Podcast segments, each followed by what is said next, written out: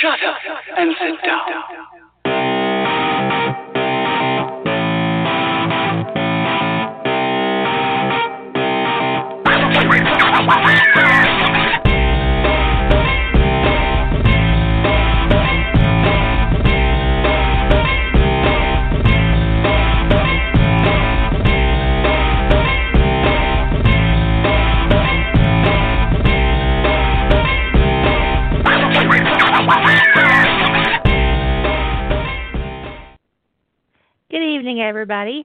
Um, hope everybody had an awesome week, and those of you who are working on your quantum bang, I hope it's going very, very well. I'm still very, very excited about my own quantum bang. Um, let me get my calendar out. Shit, son of a bitch! I dropped my orange. Oh, God, this does not bode well for the podcast. Just letting you know shit got real in the beginning. Okay, so we had a check in on February 1st for the Quantum Bang, and they also started sign ups for the Every Fandom Bang, you guys. Um, and let's see. Let's remember we have Evil Author Day in February on the 15th and we wait okay no i need to back up i'm sorry i'm fucking you guys up. Okay february 1st is with is our next quantum bang check-in and that's also the first day of sign-ups for the every fandom bang on the see this is a problem. Uh, you know the calendar i built for you guys. Um it, i had to make the writing tiny right because there wasn't a whole lot of room in the box. Well i can't see for shit. Okay so, the Quantum Bang artist pro, um, signups close on the 28th of February. So, you guys keep that in mind as you're meandering through the end of this month. And also keep in mind that Evil Author Day takes place on International Fanworks Day, which is February 15th. Um, we had a huge influx of members coming into the writers table because because I posted a link in um, one of the shipping groups I belong to called Harmony and Company.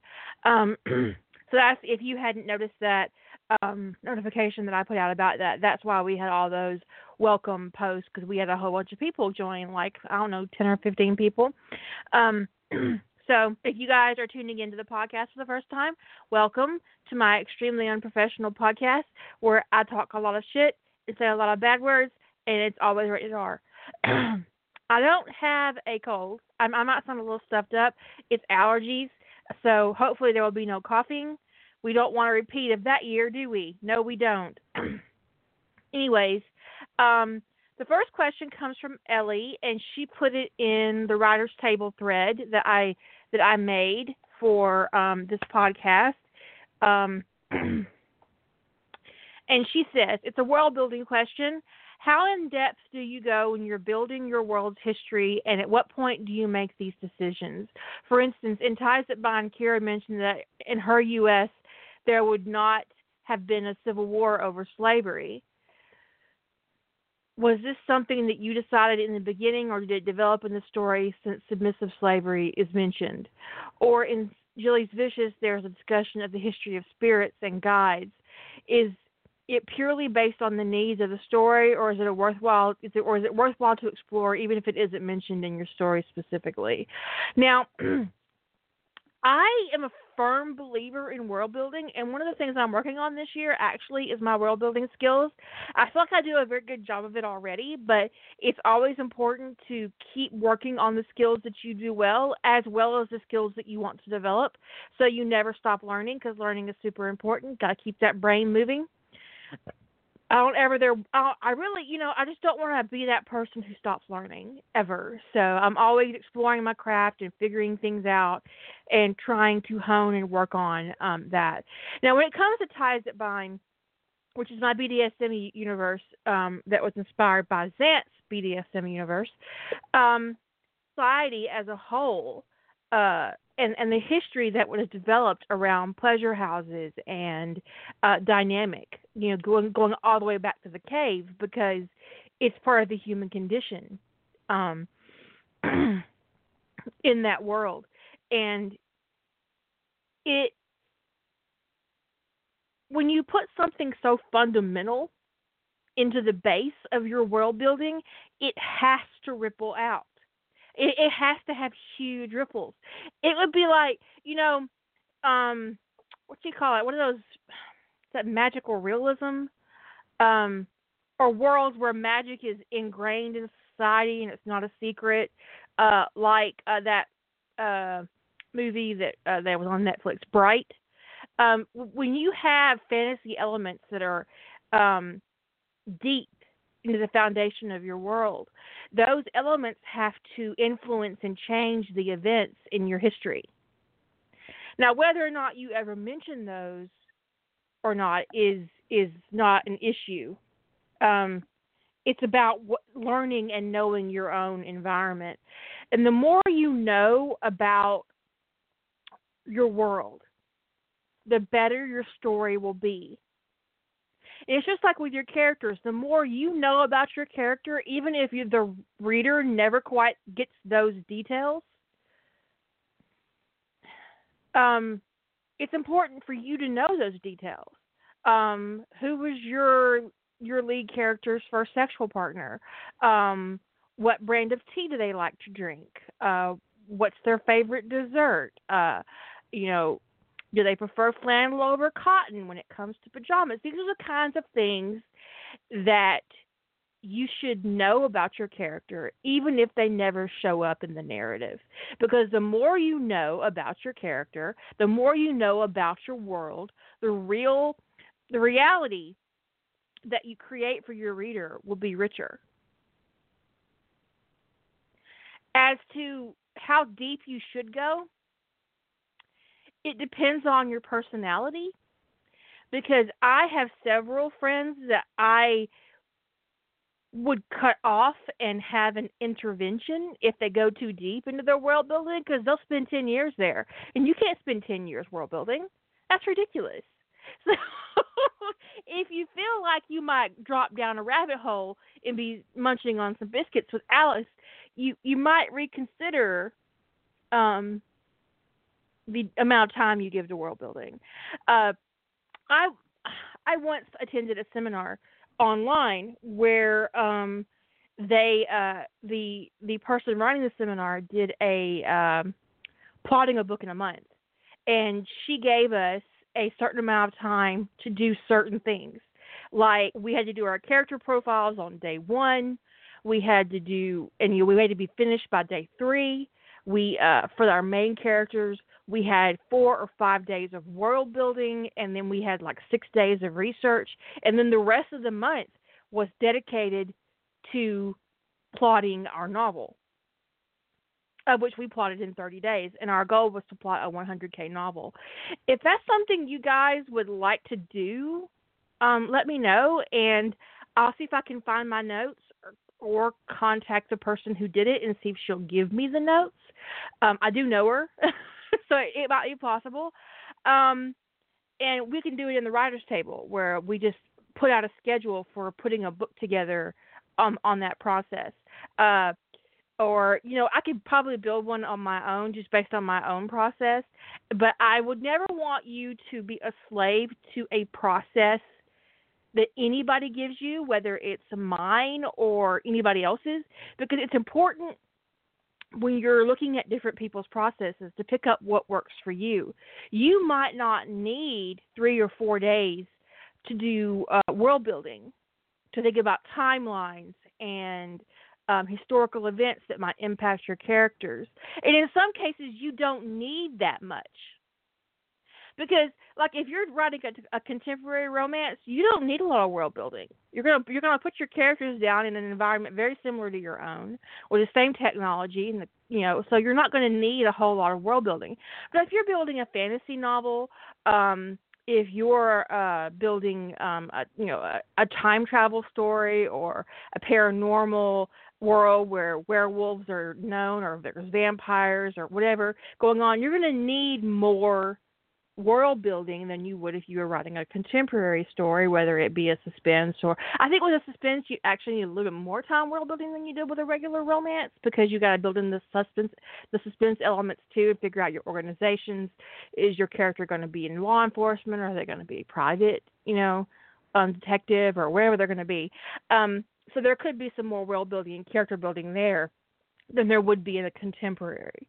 But when you're looking at science fiction and um, fantasy in particular, there's a lot of building to do. I mean, you look at the um, you look at the scope of Lord of the Rings. That's that's ginormous. I mean, he created whole races. He created languages. He um, he created geography. He he he mapped the world. He he created multiple races of different kinds of people, um, both good and bad. He created a history. Um, of of the races and their origin. I mean, just you know, honestly, the the scope of the world building that that Tolkien did um, is overwhelming. Then you look at the world building that took place in something like Babylon 5. Um, Babylon 5 has a rich, beautiful history that folds out underneath the plot.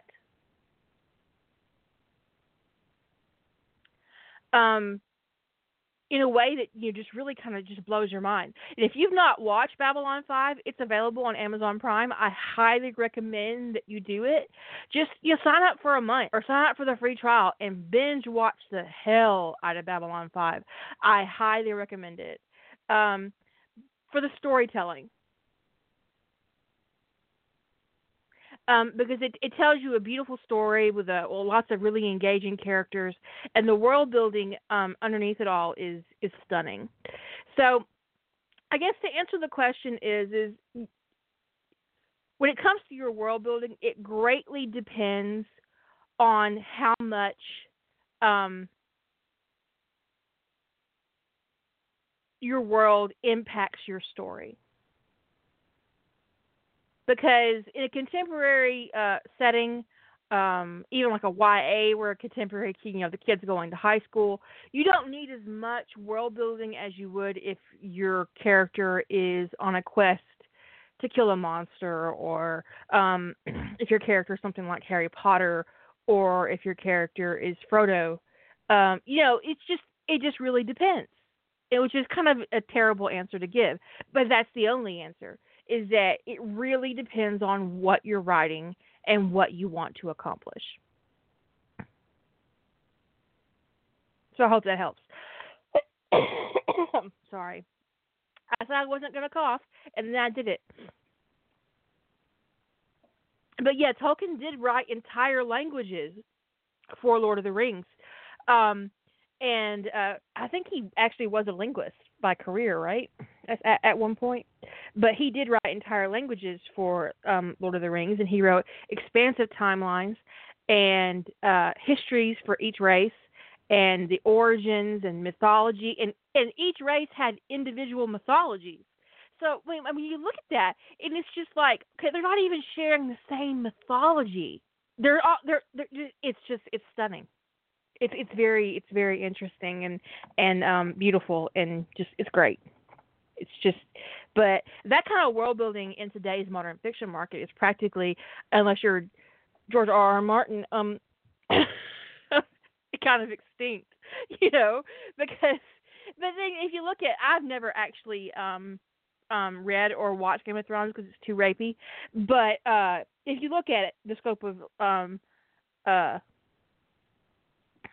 because the Game of Thrones, that kind of world building has to be there in the in the very beginning. I think um, when it comes to your outline process and your initial um, brainstorming with your world, that um, for me it always starts with a question: What if? What if this happens? How would this character respond? And depending on how I let my mind wander on that response during my cloud plotting brainstorming session will depend on how much research I need to do or how much world building I need to do. And like when I was doing Darkly Loyal, um, and my question was is what would it take um, for Harry to sacrifice somebody else to go back in time. Um, what would he do to save Hermione's life? Um, and then it became what would he and Draco do? And then it kind of blew up from there and had all had like a ridiculous um, cloud plotting thing going on. Um, with a whole bunch of circles and lines and you know it was terrible but then i had to think about how they would do it and i wanted something a little bit more i want something different than what i had done in the past with that and i wanted it to be kind of elaborate and i wanted there to be a um i wanted you know sometimes when it comes to writing time travel in harry potter uh there's this this element of uh desperation. And I didn't want them to be desperate. I wanted them to be deliberate and furious. And, you know, so the ritual that I came up with to send them back in time was the first thing I built um, in my world building. Um, and then, you know, when I decided that I was going to merge them with the Deathly Hallows, uh, that changed the whole scope of the project. And that happened early on, thankfully, in the, in the brainstorming section of my plot document. So I had a lot of um, time to think about how I was going to do it and what it was going to be and how it would start and who would be which Hallow. Um, but Harry was always going to be the Elder Wand uh, he was that was always going to be what happened. Um, and his desire to separate himself from the elder the, the Elder Wand, even in the ritual, was important for his characterization. So when you're looking at your world building and you're outlining, you have to think about your characterization too, because they're all connected. You know, you don't want to put things in your world building that um, create situations um, that damage your characterization. And this is actually something that Jillian and I have talked about before. When it comes to um, ramifications and the choices you make in your plot, you can turn your character into a super terrible asshole and not even mean to. When you had your character do something completely off the wall, um, like I've seen NCIS fics where Tony just casually commits treason um, by releasing uh, uh, data that is uh, uh, secret, top secret. Uh, what you call it? Um, I forget. I forget the other word. It's just gone out of my head. Help me out, chat room. Help me out. Um, classified it was just gone. Okay, so he releases classified data. He is immediately guilty of treason, and it it never gets addressed in the narrative. He's ruined his career. Um, it never gets addressed. It's just if if uh, so those kinds of things when you are looking at building your world, you want to account for. I think that one of the things that happens in Harry Potter fic is that moment, and it comes up almost in every fic, including my own, where Sirius has to justify himself to Harry for leaving that night, for leaving him with Hagrid and going to search for Peter Pettigrew instead of doing his job as a godfather. And he has to, and writers over and over and over and over again justify this or not, um, depending on what they want to do with Sirius as a character. Um, you know, whether it was grief or he he he didn't intend for it to be um, forever, or if he didn't want to hurt Hagrid, or if Dumbledore manipulated them both, or whatever. There's there's always a moment where that has to be addressed in fan fiction because that moment in canon um, paints Sirius and terrible light. And if we want to do something good with the character, we have to redeem that moment for him. We have to make it um, in, in a way to to make it work for our story. So when you're looking at this guy goes, into another question that I have in the um in the group about changing character back, backgrounds and demonstrating those changes um, from Kyla. And Kyla asked, uh, uh Josh, I'm going to come back to your question because it's um, a little different from these two, so it it works better this way. When you're changing events in a character's backstory and you want to make subtle changes in their character as a sort of ripple effect because of those changes, how do you decide when and where the, to show those subtle changes without being so blatant that the changes are confusing or without giving unnecessary info? Because you don't want to info dump. I get it. Um, what's the best way to provide information slowly over the course of the story that gives the reader information they need or want? I, you know, actions speak louder than words.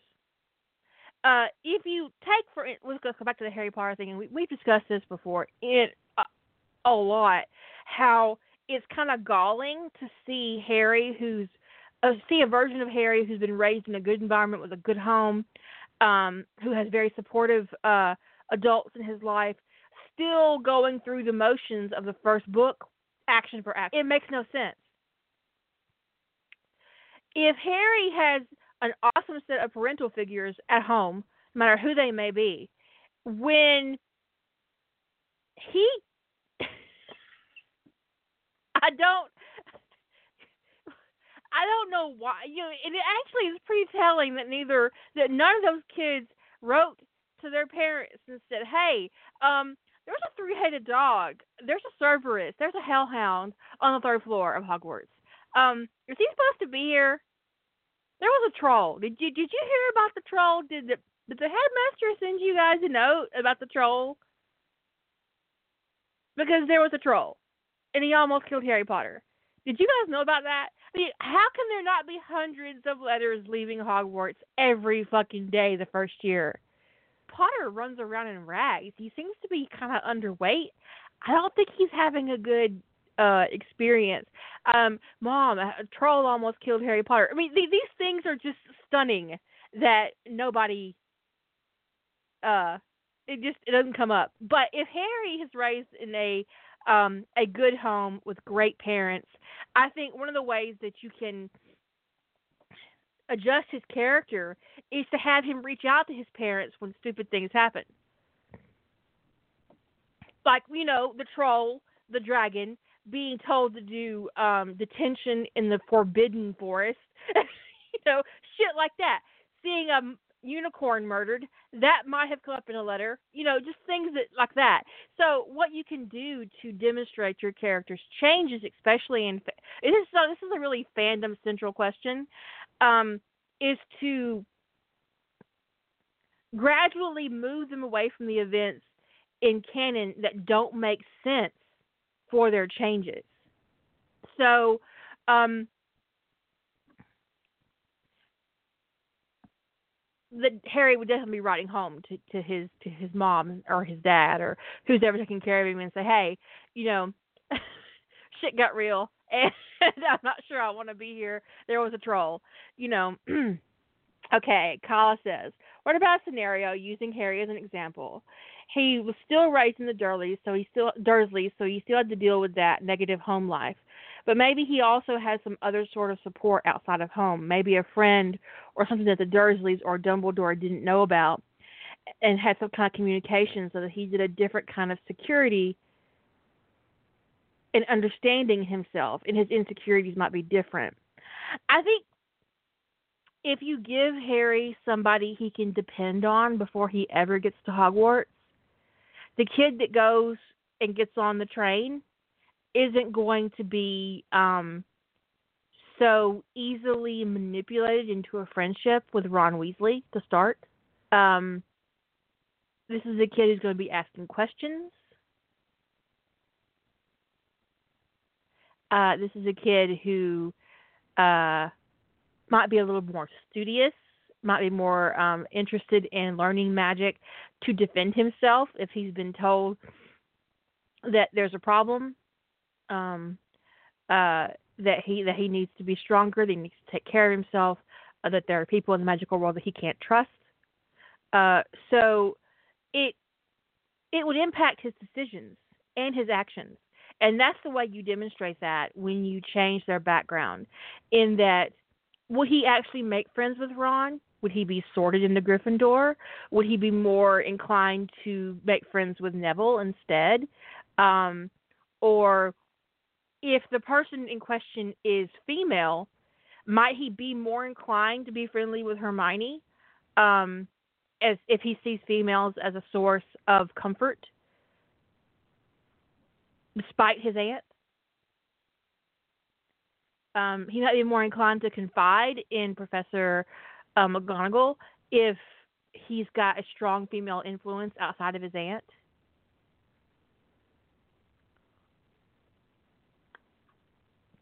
So, when you're thinking about the changes that you do in your character, you um, look at the ramifications of those changes and then pick out ways to highlight the changes for good and bad.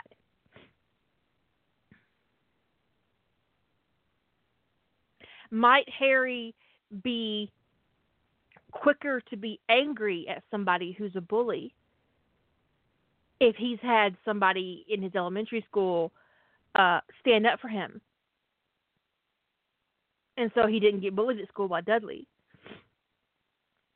might he be more inclined to pay attention in his classes and get good grades if there is somebody in his life who's interested in seeing those grades, who would be disappointed or very happy for him if the grades were good? If he has somebody he's responsible to in a way that he's not when it comes to um, his aunt and uncle.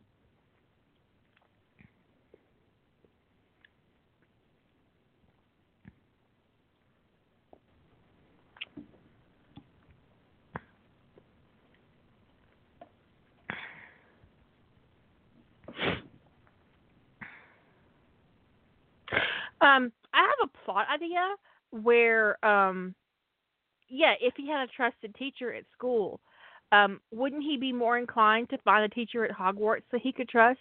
Wouldn't he seek somebody out?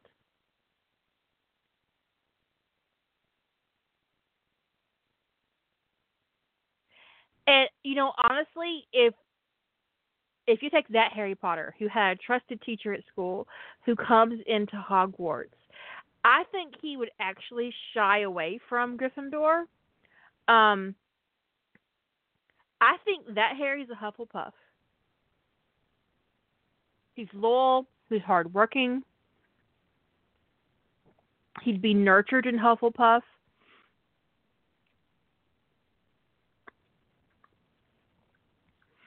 Ravenclaw's kind of cutthroat.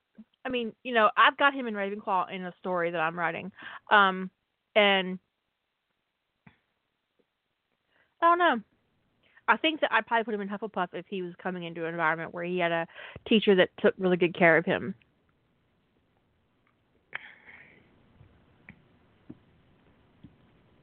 I think Sprout's a very nurturing um, influence, and I think that would be actually beneficial to Harry if he had a head of house who was nurturing and because McGonagall is kind of she's very strict and she's very stern, and um, as, much as I enjoy Flitwick as a character, he's kind of oblivious to the fact that his house is full of bullies.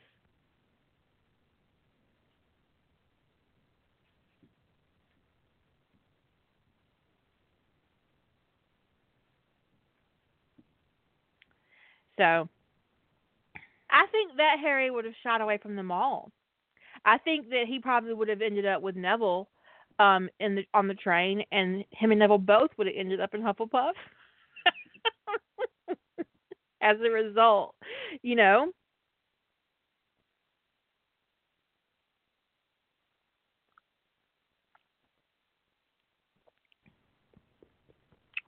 But so um I you gotta pick and choose your moments when it comes to your characters and um, changing your plots and changing, but really focus on your actions because actions do speak louder than words and how they respond to events that take place in canon would have to change.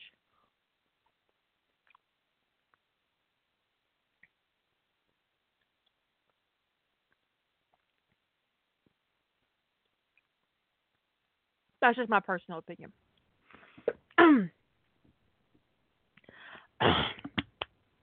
so Joss asked, how do you choose which background pairings to use in a particular story? And have you ever had a reader become very upset at such a pairing?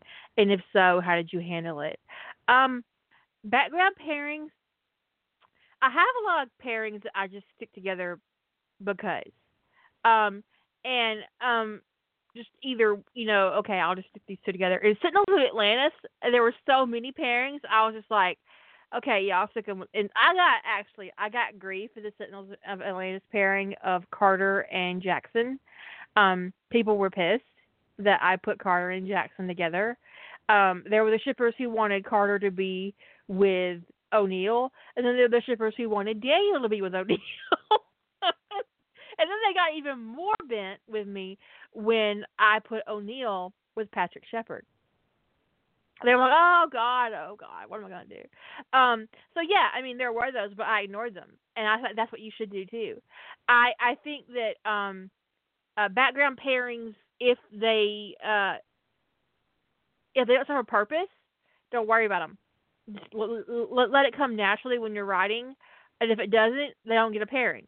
Um, but if their pairing is important to your plot, um, go with what works with your plot and ignore the rest.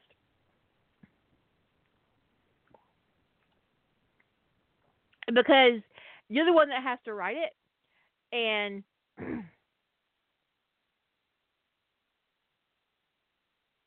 to uh,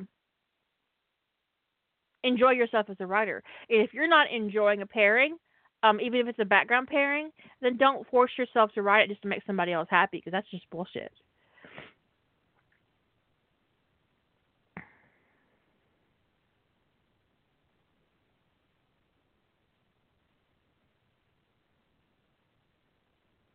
Have you started a pairing for plot and just not felt the chemistry?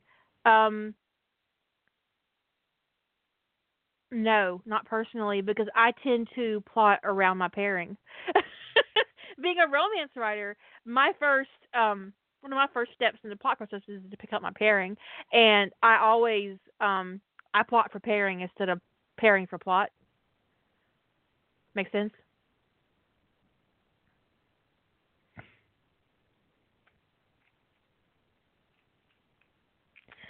Do you have advice on building a triad, um, I think that when you're picking out characters to put in a menage, that you need to account for um, chemistry across all three people. But you should also um,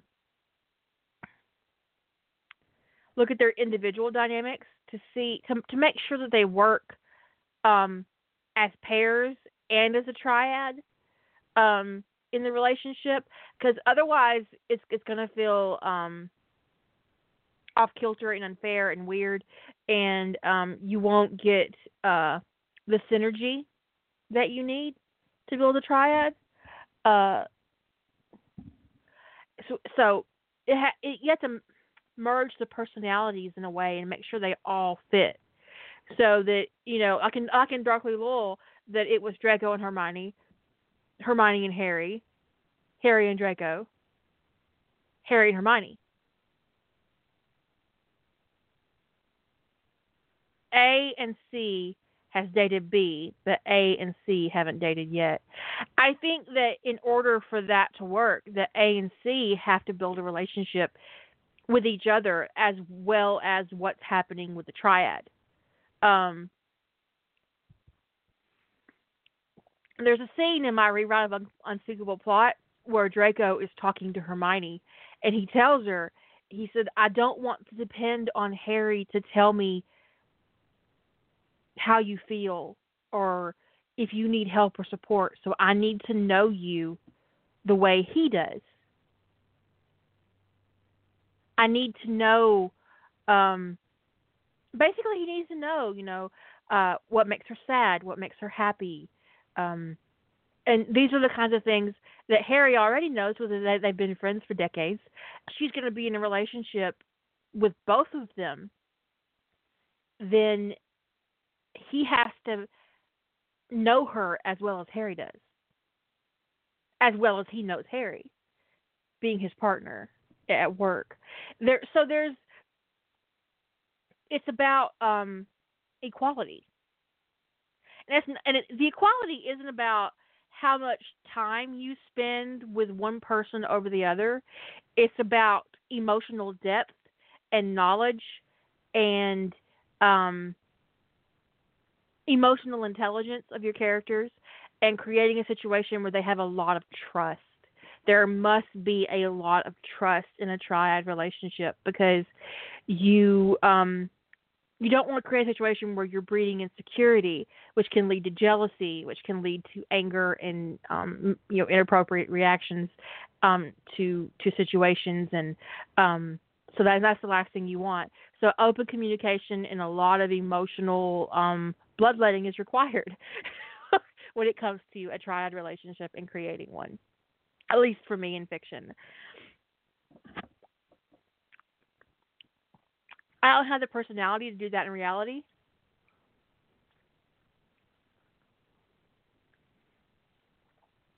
But writing it was fun.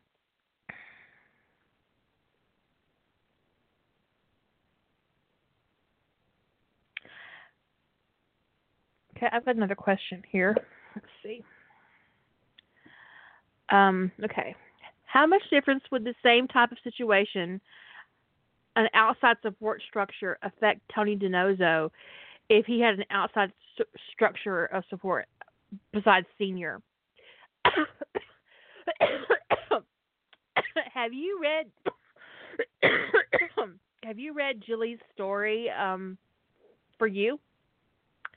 Um, you should read it. It's it's Tony and an OC, and basically this is a Tony who on the day um, his fiance left him at the altar, instead of ending up in Gibbs's guest room, he reaches out for support to his family because he got some advice from somebody, um, his mother's side of the family, and that created a situation where he didn't fall into that really unhealthy dynamic with Gibbs.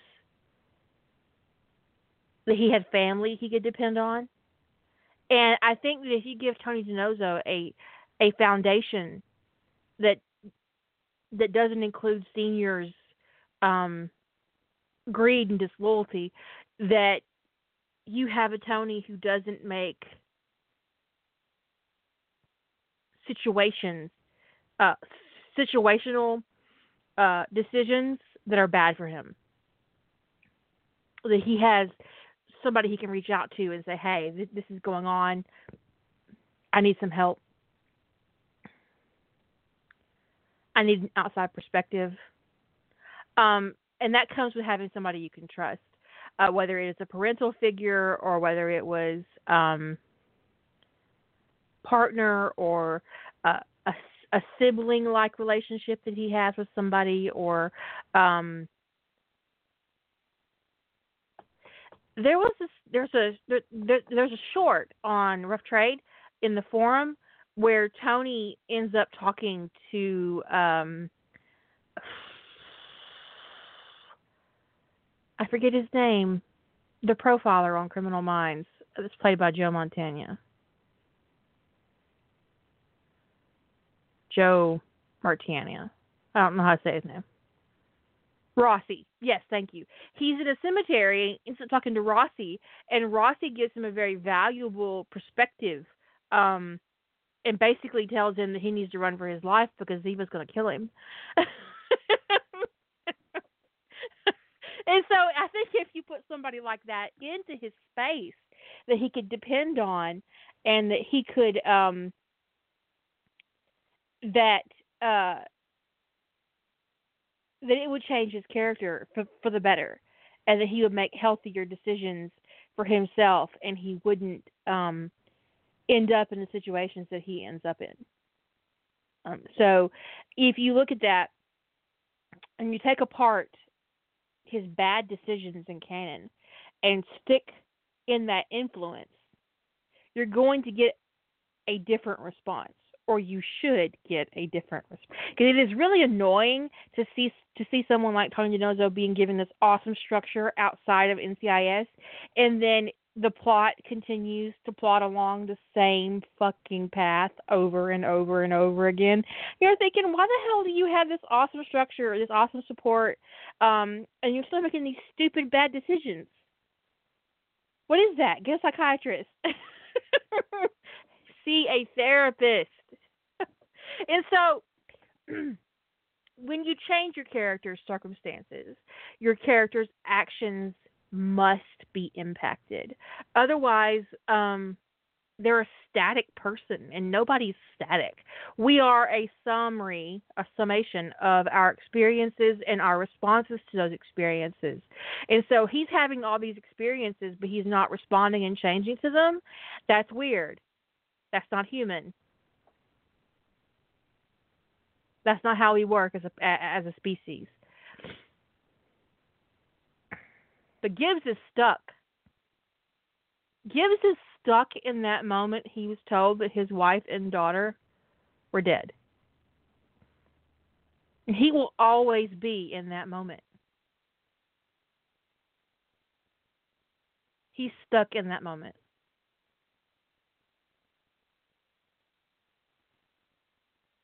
That's not an excuse. It's the reason. So it's not an excuse for his terrible behavior, but it is the reason he's the way he is. Um,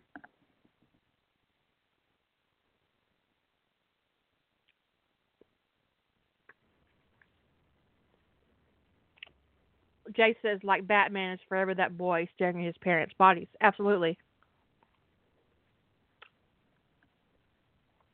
He's stuck in that, he's stuck in that moment forever.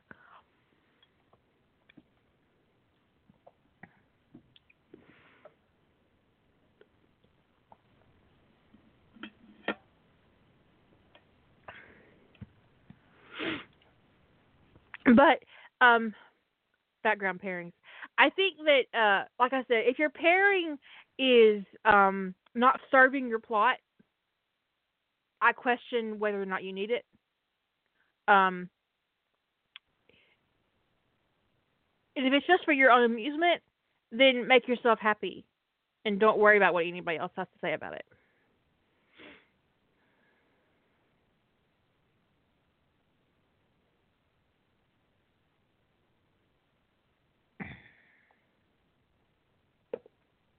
lost my studio. Where is my studio? There's my studio.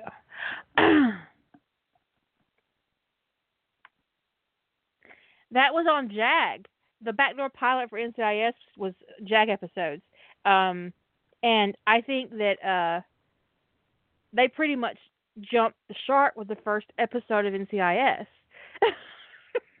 I mean, isn't that the episode where Tony gets tossed out of a moving vehicle in a body bag by the FBI?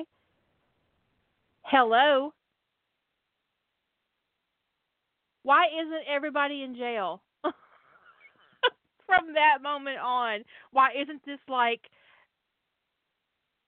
the first edition of the Orange is the New Black? I'm just saying because um, all those FBI agent guys should have been arrested for attempted murder, at the very least, of a federal agent. Um, so yeah,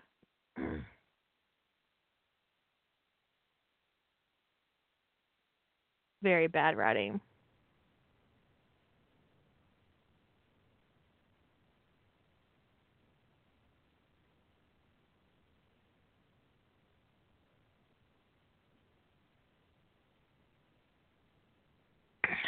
But uh so yeah that's all the questions that I that I had on the thread. So if there are any questions you guys have in the chat room that you would like to me to bestow my questionable wisdom on, wisdom on, you let me know.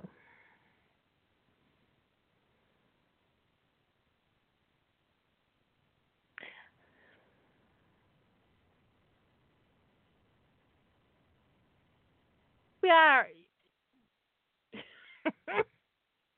it really depends on the show how the FBI is going to get treated.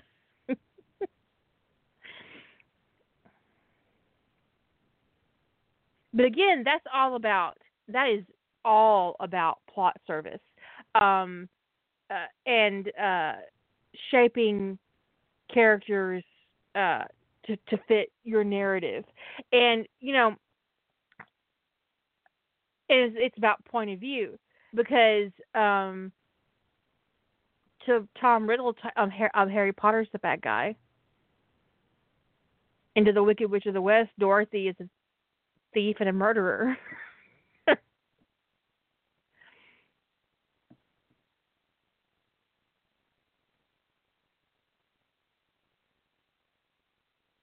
yeah, why were the CSIs on CSI um acting like cops with guns and badges and shit? Were they cops? Were they super special cops? I don't know. Who cared? drama. You're right, Ming. That's, that's definitely drama. Well, you know, if you think about it, why the hell was an anthropologist the, the partner of an FBI agent? I mean, don't get me wrong, Bones amused the shit out of me, but seriously, seriously,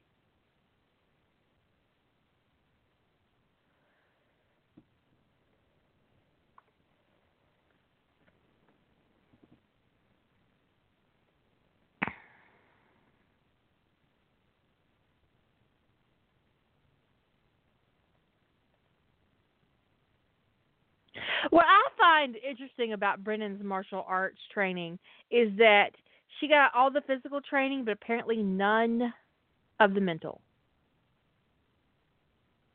Because most people who have a, a lot of martial arts training are, are a lot more um, mindful and peaceful.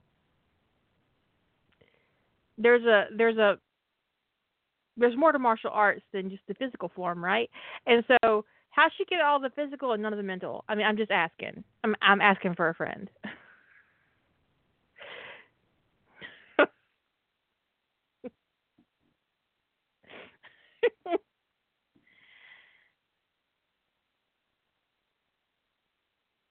just, we're just asking. Yeah, there were a lot of dead petty officers on NCIS.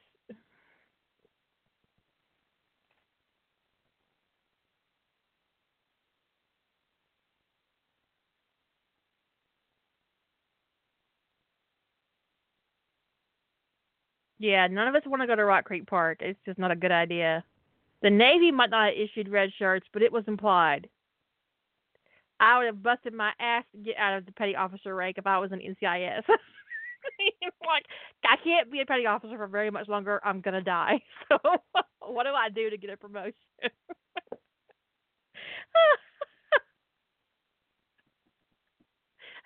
to get several promotions.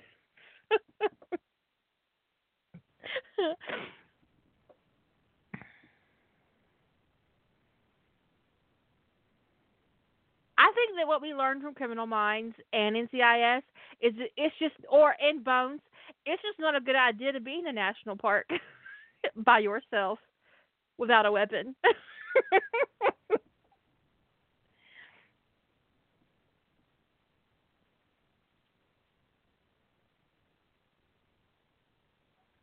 not a good idea. Just not good. Just you can work out because if you're not being, you know, you're gonna be stalked by a serial killer. if you're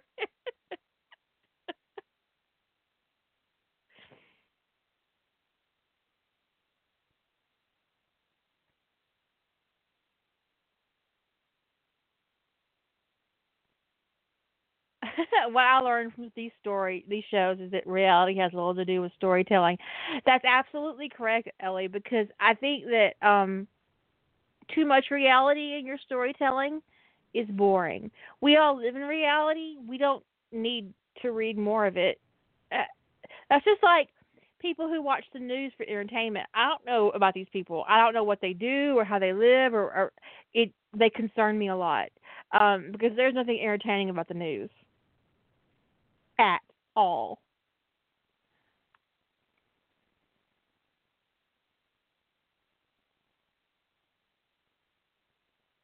Yeah, if you go to a national park and you're like in NCIS or Criminal Minds or JAG or CSI, if you go to a national park with or Bones, you're either going to be a dead body or you're going to find a dead body.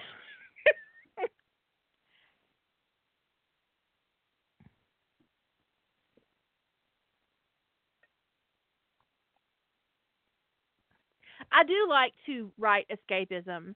Um, I think that uh, it's just it's it's more entertaining to escape reality than it is to kind of cram your story into reality.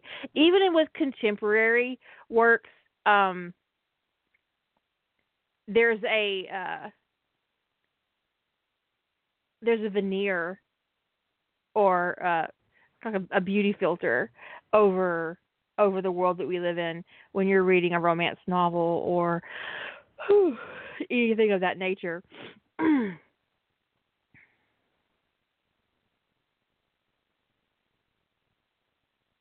should write like crack stories where people keep finding dead bodies. I'm gonna have to um I know what my theme is gonna be for the Drabble next month. I wonder if I can find a body bag on my program. Crime scene tape. Dead body. A hundred ways to find a dead body. it's all for research.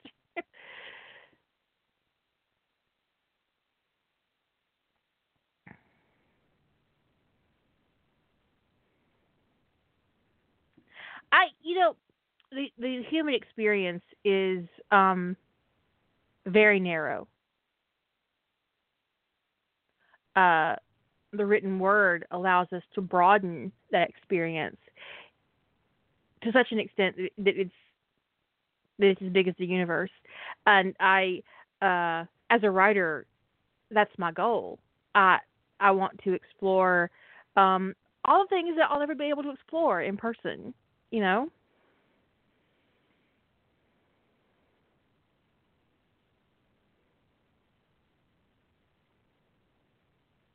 I've got an extra body.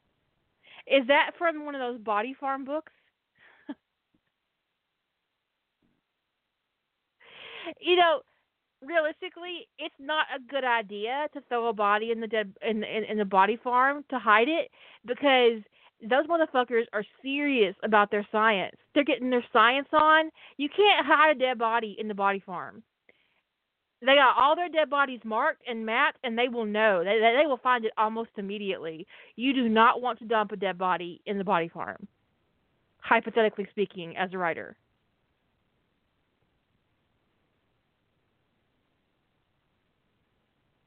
They're getting their science on over there. They're going to find that body pretty much immediately.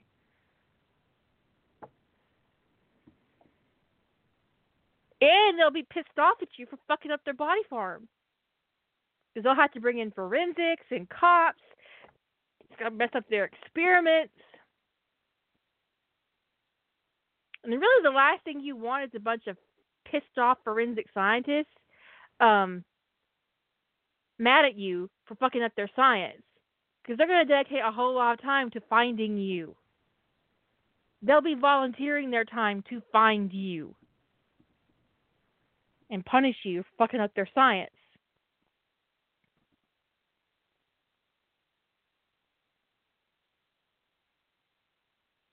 Just saying. I'd be mad. I wouldn't be there number one because gross, but I'd be mad. Don't make a nerd mad. it's never a good idea. never make somebody mad who knows more science than you do. You will pay for it.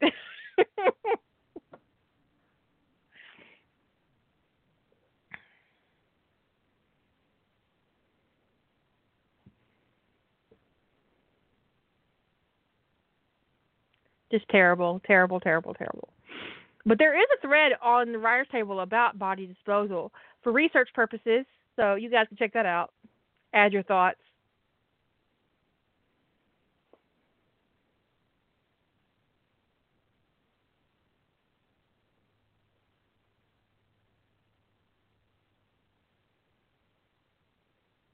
So let me go back to this question because there was another question.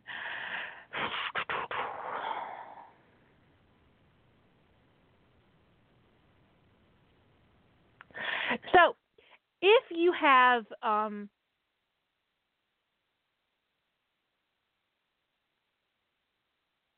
okay, I'm gonna give an example of um, say that you're to- say that let's go with um, let's go with Harry Potter.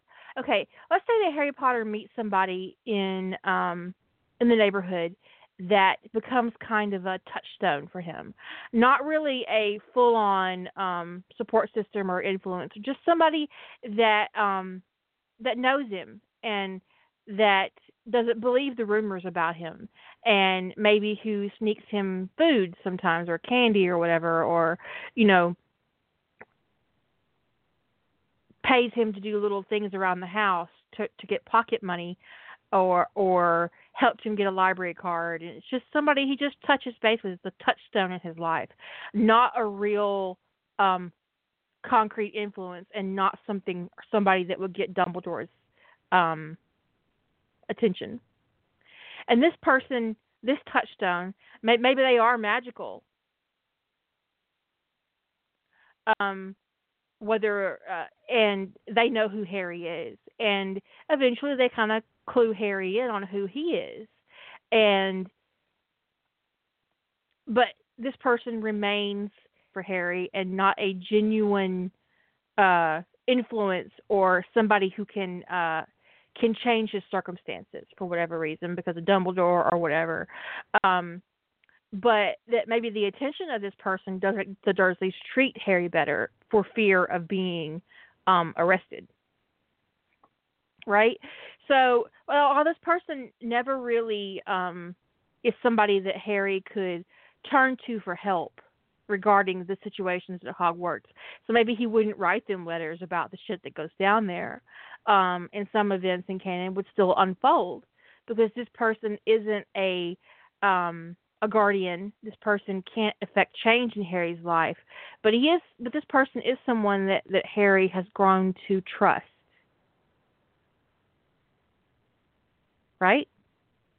So you could have that kind of situation with your characters where they have a person in their past or in their present who acts more of a of a just a spot of reality or a spot of comfort without being a huge influence on your plot or your character. So does that answer your question, Kyla? That you asked me in private that I didn't want to say out loud.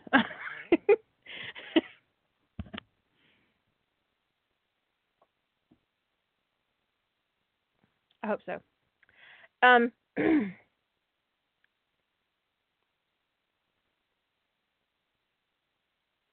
I would all you know one of my one of my major plot bunnies sitting in the back of my head is that um, James Potter is a parcel Parselmouth, and that when he dies, his familiar um, curls up into Harry's blankets, and they don't find him um, and he goes to Privet Drive with with Harry, and he's with Harry the whole time, and he becomes and he bonds with Harry as a baby to protect him.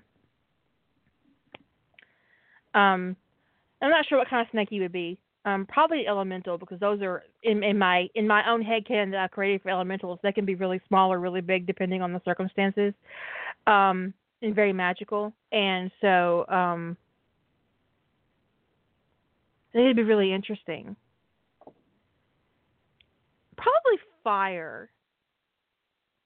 Cuz I like the fire thing. Um and how would he influence Harry? And the Harry that ends up at Hogwarts.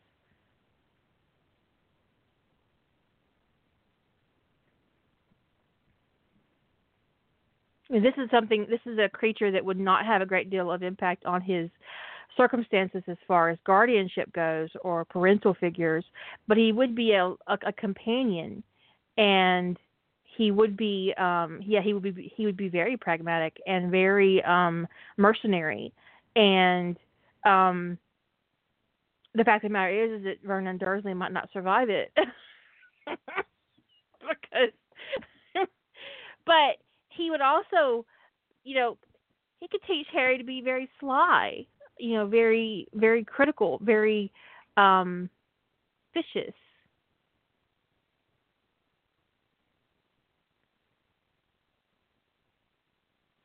and not inclined towards being manipulated. So by the time he gets to Hogwarts, Dumbledore's got no clue what to do with this Harry Potter, who was essentially raised by a snake.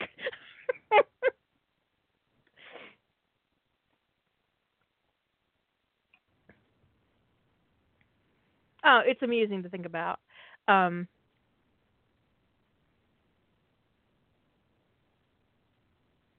well, I think this is also a Harry that would get his letter and know what it was and wouldn't let Vernon see it, and that he would respond um, and ask for somebody to uh, to come to Privet Drive to talk to him about magic and take him shopping because he doesn't have, you know, she has no clue. Um, and it wouldn't be Hagrid at that point because um, it wouldn't have had to be a um, a rescue mission.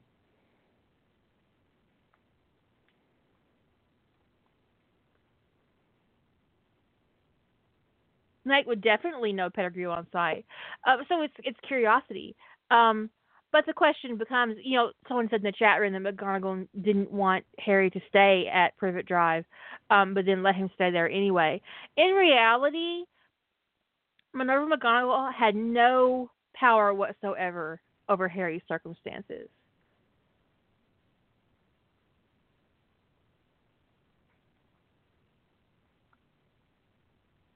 She could have complained to the DMLE about what happened, you know, the him being there and the muggles. She could have. But that doesn't mean that they would have done anything about it. Because Dumbledore had all the power in that situation.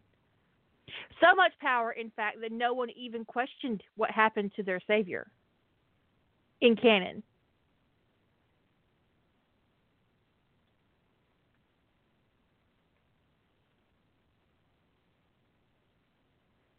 In canon, we're given the impression that Lily had a that Newt was actually very friendly with Flitwick, but McGonagall's relationship with her house with with her kids in her house, even in canon, are she's very stern, she's very strict, she's not very intimately involved with the children that are sorted into her house. Why would it be any different for James and Lily's generation as it was Harry's generation? I don't know that she would have particularly been all that invested in Harry Potter personally in canon. I think it's important because a lot of times we assign relationships and intimacies um, and feelings to characters in in fandom that uh, get mentally attached to them in their canon in their canon circumstances. So if you look at the actual canon, what is said, and not what you assume to be said. Yeah, he did interact with people in the magical world um, before he got his letter. And they shook his hand and bowed to him and stuff, and yet not a single one of them told him he was magical. Not a single one of them interfered in what Dumbledore had set up there. They all knew him. He didn't know them. And in canon, I don't think the goblins give a flying fuck about wizards. James and Lily were in the Order of the Phoenix, um, just like just like Alice and Frank were. Uh, but I I don't know. I think a lot of times in fandom we assign um, emotional intimacies to relationships um, that just did not exist in canon, and then um, try to apply them to canon circumstances.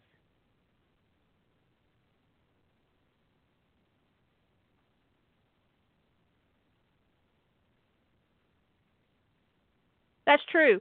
We don't know what the Potters had. Um, all we see is what Harry was left with. Um, and there's never really an accounting of how much that is. But in one of the books, uh, Harry talks about buying a broom, and the firebolt would have taken all of almost all of his money. That he'd had practically nothing left if he'd bought the firebolt.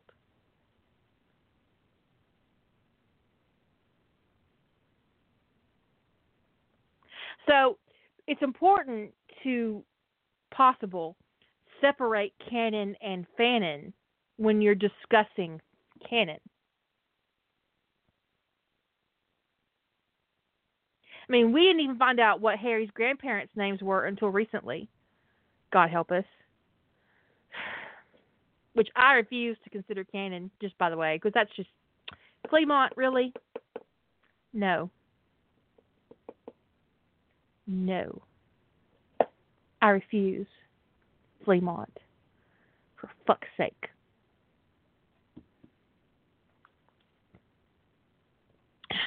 Anyways.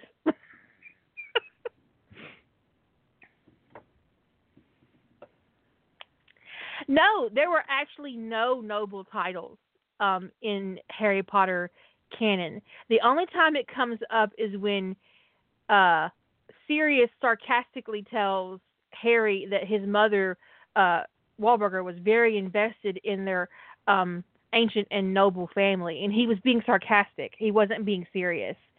So they don't actually have titles. That's just one of our favorite tropes. Yeah, right. That that's fanon.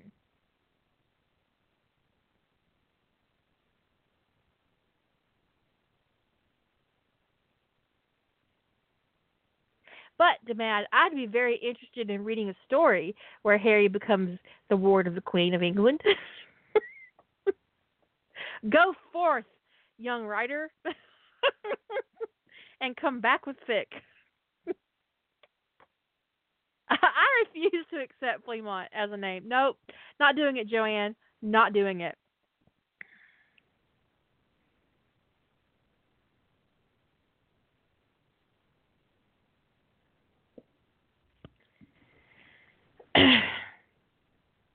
That's just like that time, you know, they that that, that Marvel thought they killed Phil Coulson. No, nah, dog.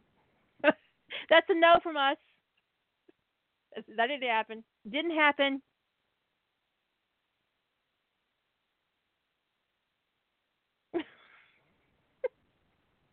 I I mean, are you serious, Time? Come on now. Come on. Can't be. That's a no from me too. Anyways, um, but yeah, so it's important when you're actually constructing your own work to um, recognize fanon influence um, over your your work in, in fandom. Um, not because it's bad, but because I think sometimes we allow fanon influence to kind of like trap us and like lock us in a box. And um, I don't believe in a box. Uh, kick that box to the corner, put a lamp on it, make it useful. Um, I just don't let fanon expectations shape your story. Is is what I'm getting at.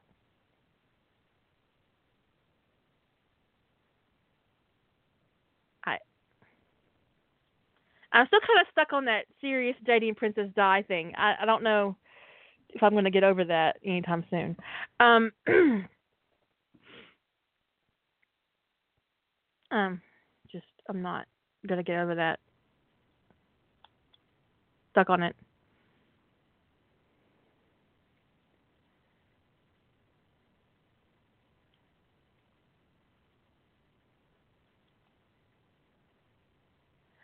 I don't. Oh God, Claire, I don't. Um. Mm-mm. Why couldn't Dumbles get hit by a bus after he dropped Harry off? That also could be part of your story. See, you've already got two plot points. First, Harry is the ward of the Queen of England. Second, Dumbledore gets hit by a bus. See that that's that, that that's two plot points already. That's practically chapter one written. Good job.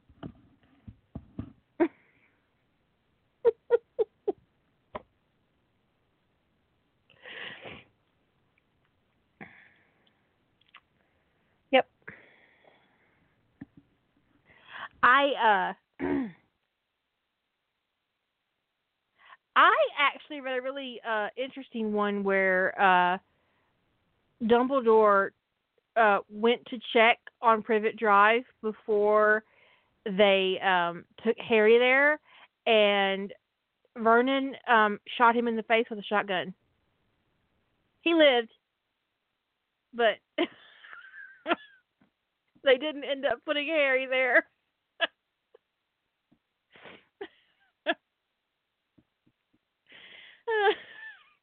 he got a face full of buckshot. Um, it was it was kind of terrible, but uh, yeah, he didn't end up putting Harry with the Dursleys as a result.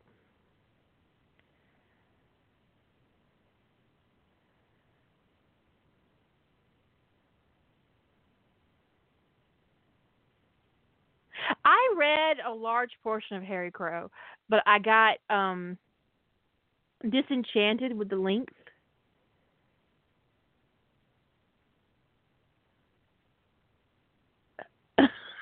I was like, is is it gonna end soon? Is it, is it gonna end? Is is is there an ending? Is is there an ending coming? Three hundred and fifty four K. Is is there an ending coming? and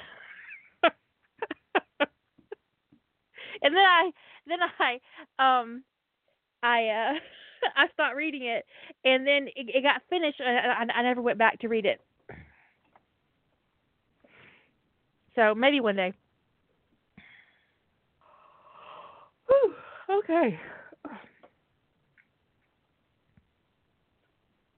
Kind of long. It's like a half a million words.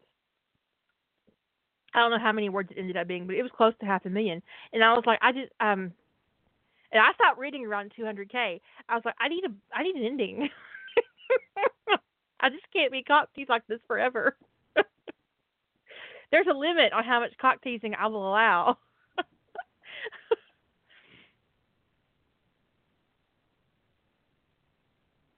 Two ships in Harry Potter. Um, that is Harry and Hermione and Harry and Draco, and of course, you know Harry, Draco, and Hermione will work as well. I like James and Lily, so yeah, that one works. Um, and I have this thing, and it's ridiculous, but when I first entered um the Harry Potter fandom, I read the story and it was Harry Ron, and it's the only one that I've ever read. It still you ever read something and you're like, I'm ashamed to like this because it's Harry and Ron, and I hate Ron. I hate Ron. The writing isn't it isn't the author's fault. I hate Ron. I'm ashamed of liking this because I hate Ron. Anyways, it's called Sympathetic Magic, and I read it once a year. I can't get past the first chapter in You're My Density.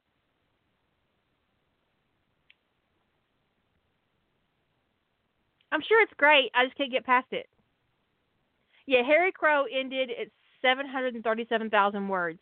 So I've got like 500,000 words of fic to read there uh, that I have not read that one day I might read. But I just I I that's like um dudes, let, us say the average book is 80,000 words just just on average. Right? Is good I average.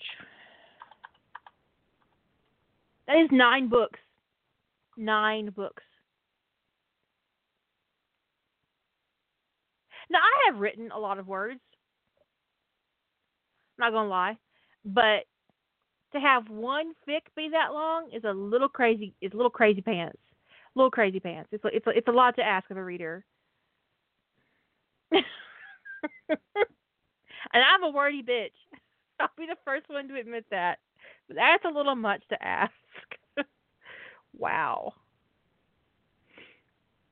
Called you're an idiot, Harry. in the next seven in the next seven years are gonna be fucked up. That's like a letter from the future.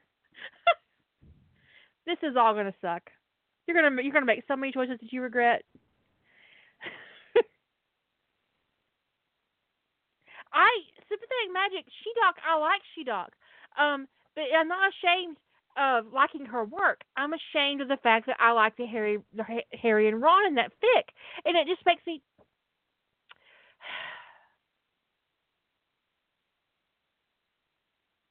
because I hate Ron. He's a terrible character. He's just a little asshole, a little selfish, jealous, spiteful asshole, and I just no. No. But again, I read I read sympathetic magic once a year and it is what it is. I don't like Ginny either, but I can take or leave Ginny. I hate Ron. Disloyalty is so obscene. I just, I can't. I can't. Ugh, just just mad. Just mad.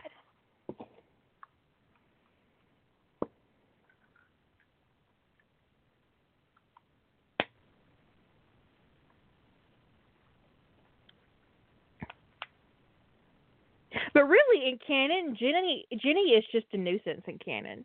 I mean, she's she's a Mary Sue in in book six. She's a non-entity in book seven. She's just not. Um, she's not really there enough to, to matter. Ron is a problem, practically from the first book. He's he's jealous. He's spiteful. He's a bully. He's rude. He's um, just. Ugh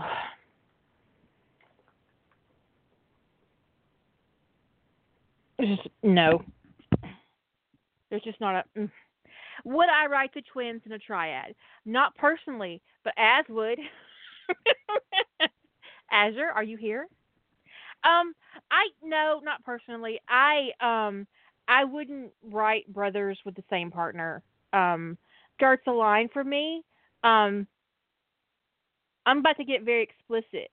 Okay, so here's the thing.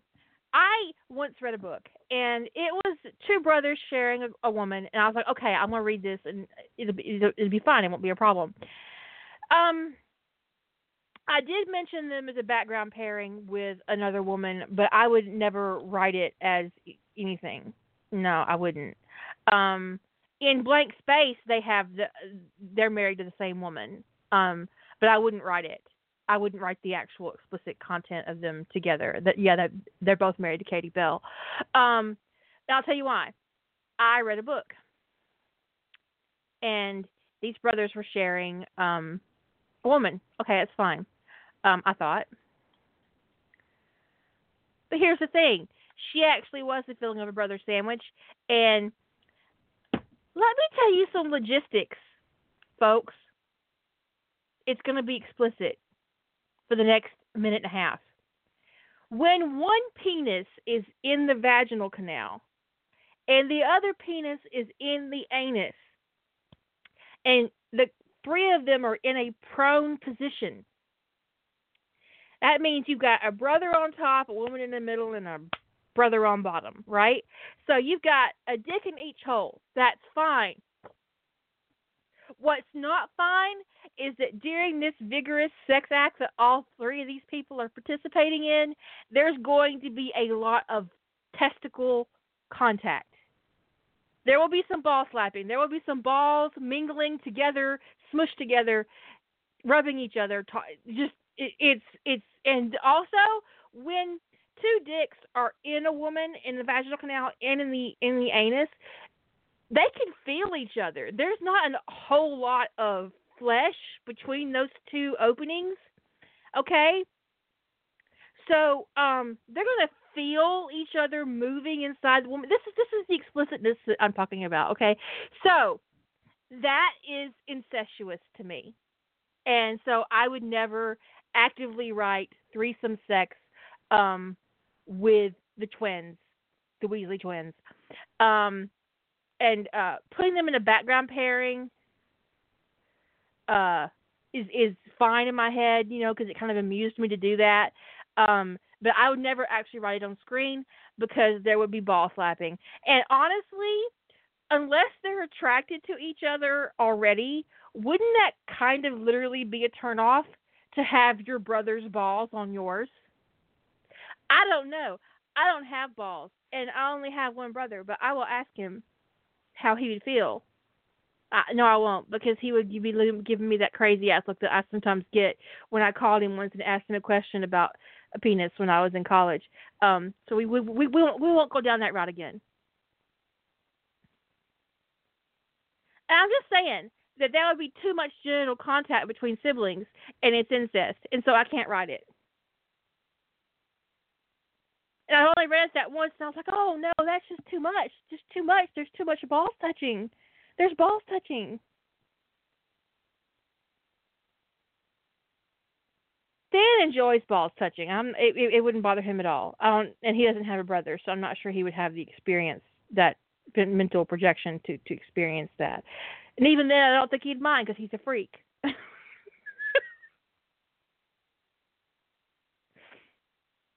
yeah, I think you can do a pair, a, a trio where they only have sex in pairs, but that's also actually kind of unrealistic if they're all three having sex with each other.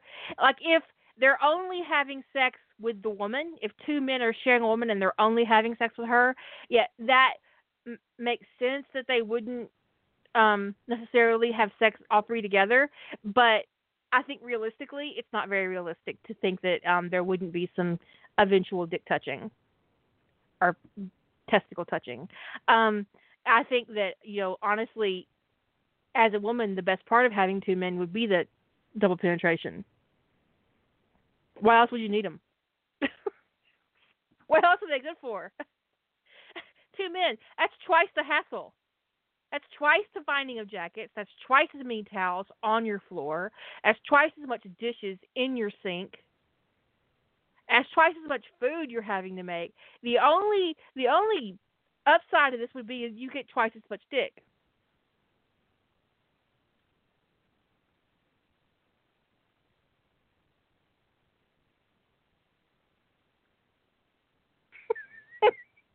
Just saying. You know, you know, actually, in my head, in blank space with Katie and the twins, I'm pretty sure their relationship is pretty freaky. I'm just not gonna write it.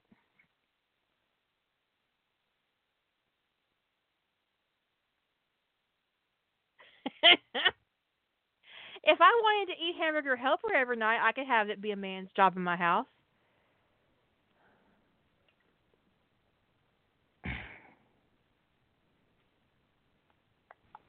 So no. I am thinking about getting some cabbage and doing some fried cabbage and bacon. It'd be so good. Anyways, I'm just saying that if you're going to have two men in your house, um, that really the two dick thing is one of the things that would be the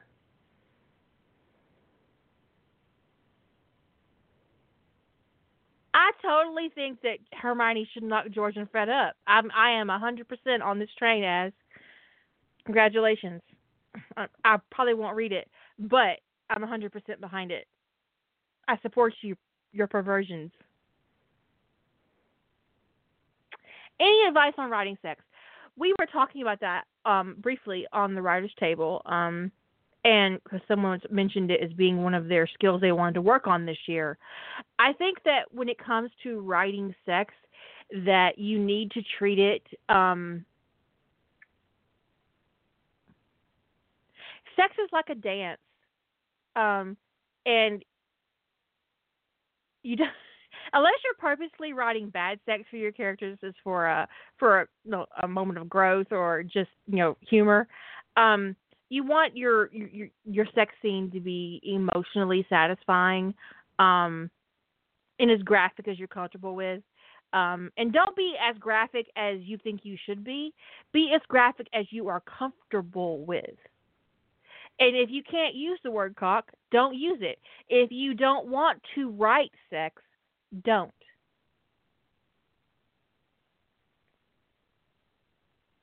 If you want to write sex, um,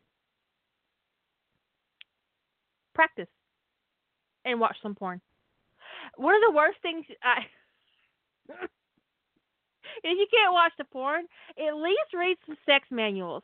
And I'm being on I'm being super serious about this because I think Fade to Black is a is definitely a time honored tradition that you can certainly engage in. I think one of the best stories on my side is Courting Hermione Granger and there's not a bit of sex in it.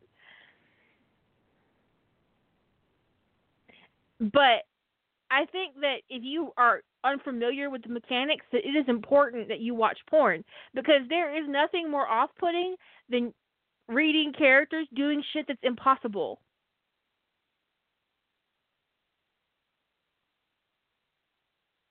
Do we need to get that fic out where the one man put his penis in another man's penis? Because that's how the writer assumed they had sex. That's not how men have sex. Now there is a thing called docking where where a man can pull his foreskin over the head of another man's penis. Um and that is not intercourse. That's, you know, um it, and really it only works with men who have not been circumcised. Um and you have you want to use lube. Um you know, someone actually asked me to do a sex talk on my podcast, and I'm going to talk Jillian into doing it with me. It'll it'll be fun because she's hilarious um, when it comes to shit like that.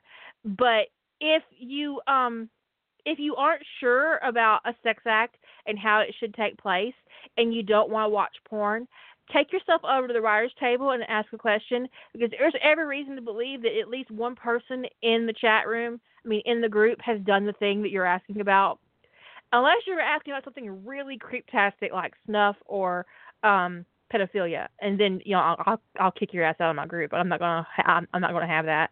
Um I think that um yeah watching porn to your is, is to your benefit um because if you don't if you're not familiar with uh the mechanics of a sexual position watching it is the best way to learn it. And now when it comes to writing sex um keep your language as real as possible. Avoid flowery terms, purple prose. Uh, if you can't use the word cock, use the word erection. Um, avoid clinical terms like vulva and penis because they're not particularly sexy. Um, but we, we we we did talk one night about different terms for um the cock and it was like cocks are big dicks are little and pricks are british.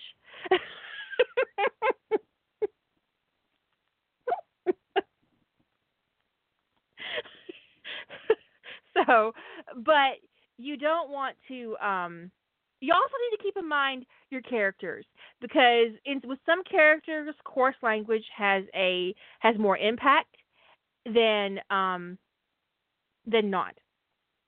Um, one of the reasons why there is not a sex scene in courting Hermione Granger is that it didn't fit the narrative. It was um, well, I wrote it. I did write a sex scene for courting Hermione Granger, but it was awkward and terrible. And I was like, and see, the thing is, is I actually consider writing sex one of my better skills. And for me to write a terrible, awkward sex scene, and I was like, why, why does this, why is this so terrible? Why does this suck? Why does, why does this look like I wrote it when I was twelve? What is wrong with me? But it wasn't. It was that it wasn't the right place. Turgid sounds swollen and rotten, actually. I hate the word turgid. It's so ugly because it really didn't fit the narrative and it didn't fit the characterization. Um, Hermione is a very uh, innocent and um, kind of sheltered young woman in courting Hermione Granger, and Harry's very invested in in protecting her, and so writing that sex scene from either point of view seemed invasive and weird. So I pulled it out and it read so much better without it. It just it just was not in the right place. And so knowing the right place to put a sex scene and knowing when not to have a sex scene is also a skill that you will learn in time. Um, and the only thing you can do is practice, practice, practice, practice, practice. Um, but uh,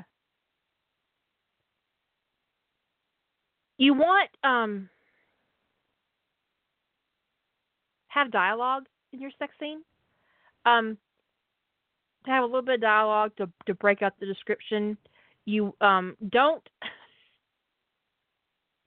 don't be that person who who um tries to uh to put the noises that people have um or experience during sex in your dialogue. No O's and moans. Don't try to phonically spell out moans. Just don't do that. It's really um amusing, but it's not sexy. That's not how you spell cauldron. I'm just saying. Um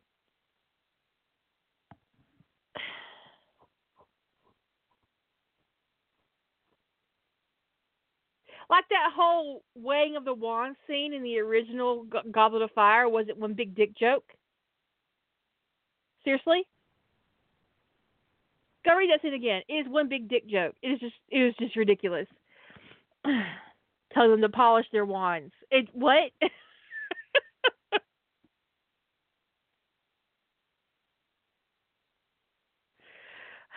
Anyways, um, um, but when it comes to writing sex, you, you want to make, to make it natural and intimate, and to serve your plot and your characterization. Um, the fact of the matter is, is that there are some relationships that you create where your characters will make love, and there are others where they're fucking. If you look at the um, the sex in her secret that I wrote um, progresses through the story uh, as they learn about each other and her, um, after her, her, after her secret is ex, ex, um, exposed.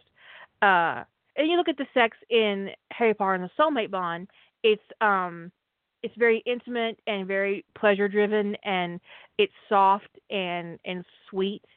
Um, you look at the sex in um, what lovers do. It's just not outside the BDSM elements. It's really rough and kind of hard, and they're both really um, kind of desperate for it. So and it's the same set of characters over and over again in different situations. You don't want to write the same thing over and over and over and over and over again. You don't want to get in a rut. But also, you need to keep in mind that sex is a human experience, and it should be um, it should be intimate. It should be raw. It should be real. It should be um, the most truthful thing that your characters do together, the most honest thing they do. Um, and uh, even um, even when it's awkward, it should be honest. The crack fic where Ron wants to in, invite uh, Cedric and Victor to polish their wands together is Harry Potter and the Champions Champion, which is fucking hilarious. If you've not read it, you need to read it. Um, but yeah, so the so sex should just be an intimate dance, whether it is rough and ready or um, slow and easy, or whether you're making love, whether you're fucking, you know, it should be a um, very honest exchange of of pleasure between your characters. And the only way you'll get good at it is to write it. Do it, do it, do it. The more you write it, the better you will be.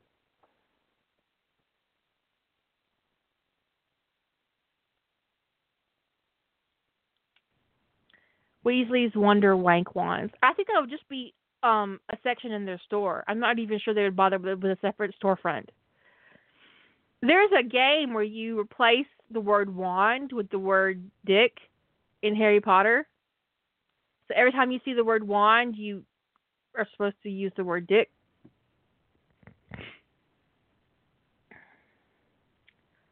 I I'm not saying I've played that game, but it sounds particularly amusing. Just saying.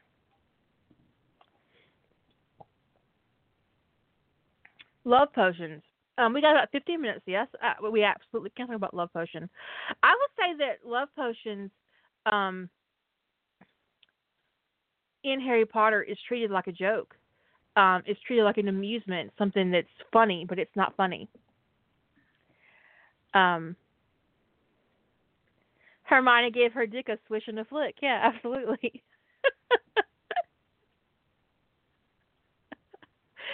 it the the thing is is that um the first I mean, like when we, we first get introduced to the idea of love potions, um, it's treated like kind of like a joke, like it's something that's supposed to be funny because Ron's been dosed with a with a love potion, um, that that was meant for Harry, and the person who did it is never, um, you don't ever see any kind of um, reprimand. And then you know there's Molly talking about um, giving Arthur a love potion at Hogwarts to make him notice her. Um, um, is being dismissed or rug swept as something amusing or cute or whatever, and it's not. It's it's rape. Um, and I think that fandom um, is actually very good for pointing out that this this kind of thing um, that that potions are rape, and um, so I really appreciate that part in fandom where they're acknowledging that um, that potions uh, it, is more it is more insidious than than Rohypnol or uh, any other kind of date rape drug where a person is incapacitated because love potions not only um, cause physical rape but they cause emotional and mental rape as well. Um, and I think in Harry's case, if he was uh, if he was if he was it would be the the death stick, which is a dick joke all in itself. The death stick.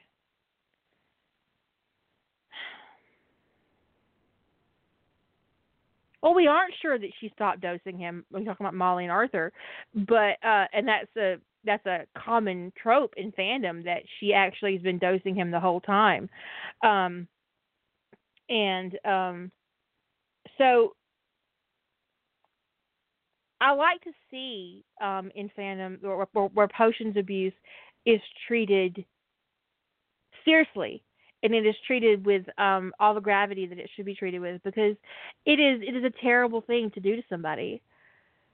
Harry ended up see see Claire corner get in the corner. oh my God. Harry's relationship with Ginny, because there was no real foundation for it, and because Harry was so emotionally dumb, um, that he couldn't articulate what he was feeling for her and, and we're getting that chess monster thing it does read like that it was um love potions or a lust potion or something that that that she dosed him. I read a fic where molly dosed arthur because they were soulmates that um because he was the soulmate of somebody else and she she dosed him for years upon years and then when it came out it came out that he was actually Amelia Bones' soulmate and that's why she had never married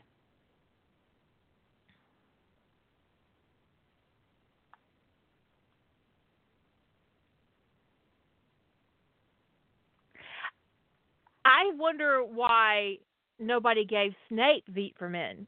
Let's just be honest. I want you to know that when I read that thing, the the Veet for Men review from the UK Amazon, I laughed so hard I could barely read it out to my husband. I was reading it to my husband. I was wheezing. I I, I was I couldn't. I I cried. I laughed so hard I cried. The Brussels sprout part.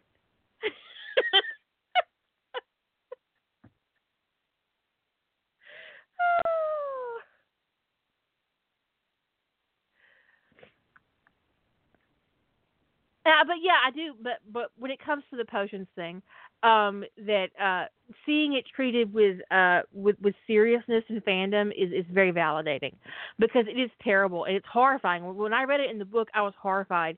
I was like, and this is not funny. This is not. This is not even remotely funny. Although honestly, to be perfectly frank, even though I make this joke myself, there really isn't anything funny about Aberforth Dumbledore and his ghost. Bestiality is not funny. As I laugh my ass off. No, really, it's not. It's it, it's not funny. It's terrible.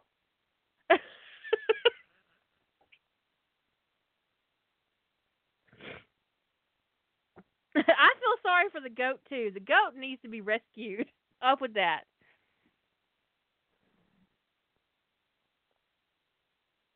Oh, Umbridge and the Centaurs. Yes, because I I think it was glossed over um in the book. It was never really. I mean, she came back all roughed up and and dirty and and muttering to herself. But it needs to be said that in mythology, when centaurs kidnapped human women, they raped them.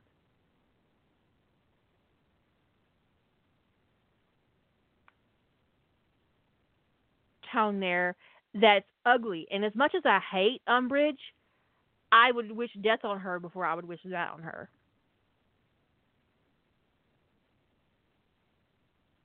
Gang raped by Centaur? Really?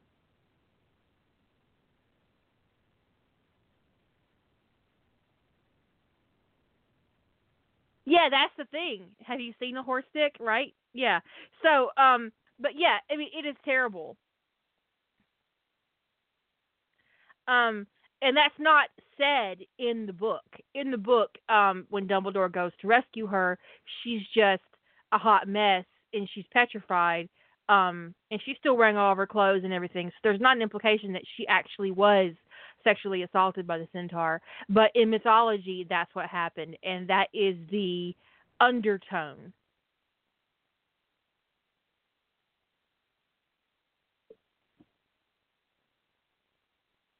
Animagus trapped in a goat form, would it still be bestiality? It would depend, according to Jilly, on whether or not the goat maintained his human um, mental abilities. Because if the goat is sapient, then it wouldn't be bestiality. Uh, well, I guess, but um, if the goat isn't given permission, it, it, it would be goat rape. I can we can we. Deeply regret bringing up the goats.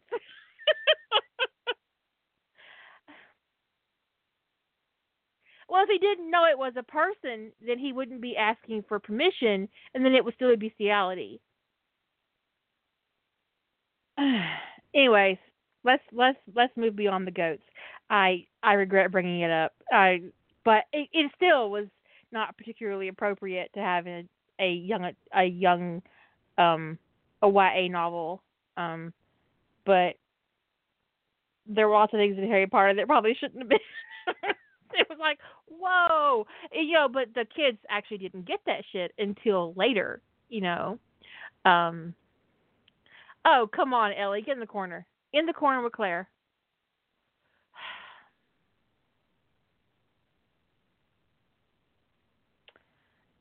I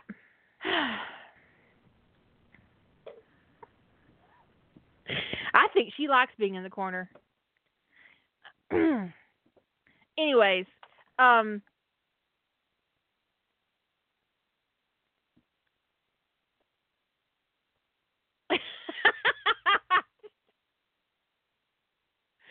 What's a goat rope? I don't think a goat rope is actually that. I think a goat rope is something else. Isn't a goat rope like a fuck a clusterfuck or something that's just fucked up? It's that's a total goat rope. It's like you know a bad thing, a bad idea. Isn't that like military slang?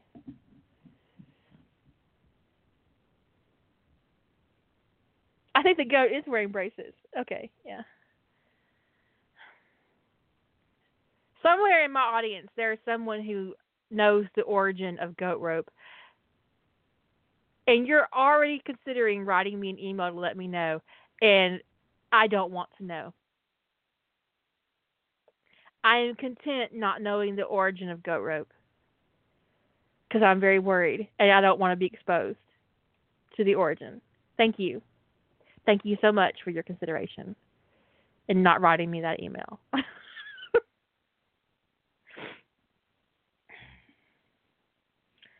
Love potions and goats. Um, but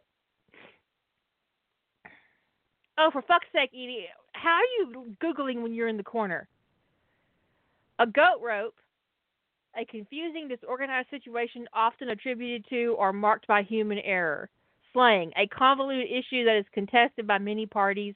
A rodeo event in which competitors attempt to lasso a goat, usually for younger participants. Let's just say that the whole Aberforth situation is definitely a goat rope and and move on. Move on from there. Let's move on. We got four minutes left. Goats. Although I did watch a video the other day of goats in pajamas that was fucking adorable. If there is anything cuter cuter than goats in pajamas, I don't know what it is. Baby goats in pajamas. Cutest damn thing ever. I also watched a bunch of idiots today on YouTube swimming with a fucking great white as long as a giraffe is tall. Great white shark, mind you. They saw the shark, then they got in the water. It wasn't like they were in the water and the shark came up. They got in the fucking water with this 20 foot plus shark and swam around with it like it was a dolphin. 20 feet long, 8 feet wide, high, circumference, whatever. They are fucking swimming with it like it was a dolphin. And they were even petting it. So I had to watch that goat um video again after that because I was just like, what? No, that's not what? No. No.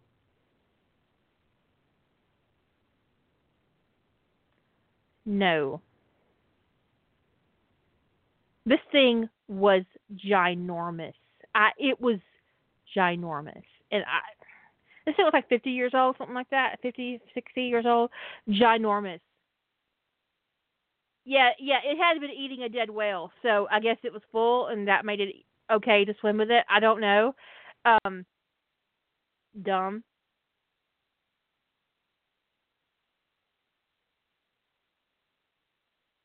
Baby goats are cute. Baby donkeys look a little crazy.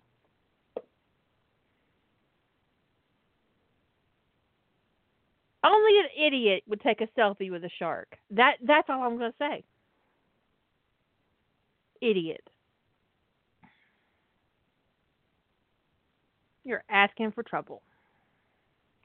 Anyways, we're down to two minutes, and um,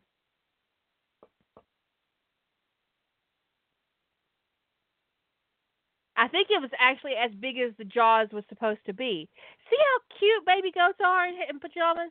If you've not seen baby goats in pajamas, look it up. It is fucking adorable. You guys have a great weekend, and thank you for joining me, and thank you for asking questions and listening to me talk for two hours. I super appreciate you. Have a good evening.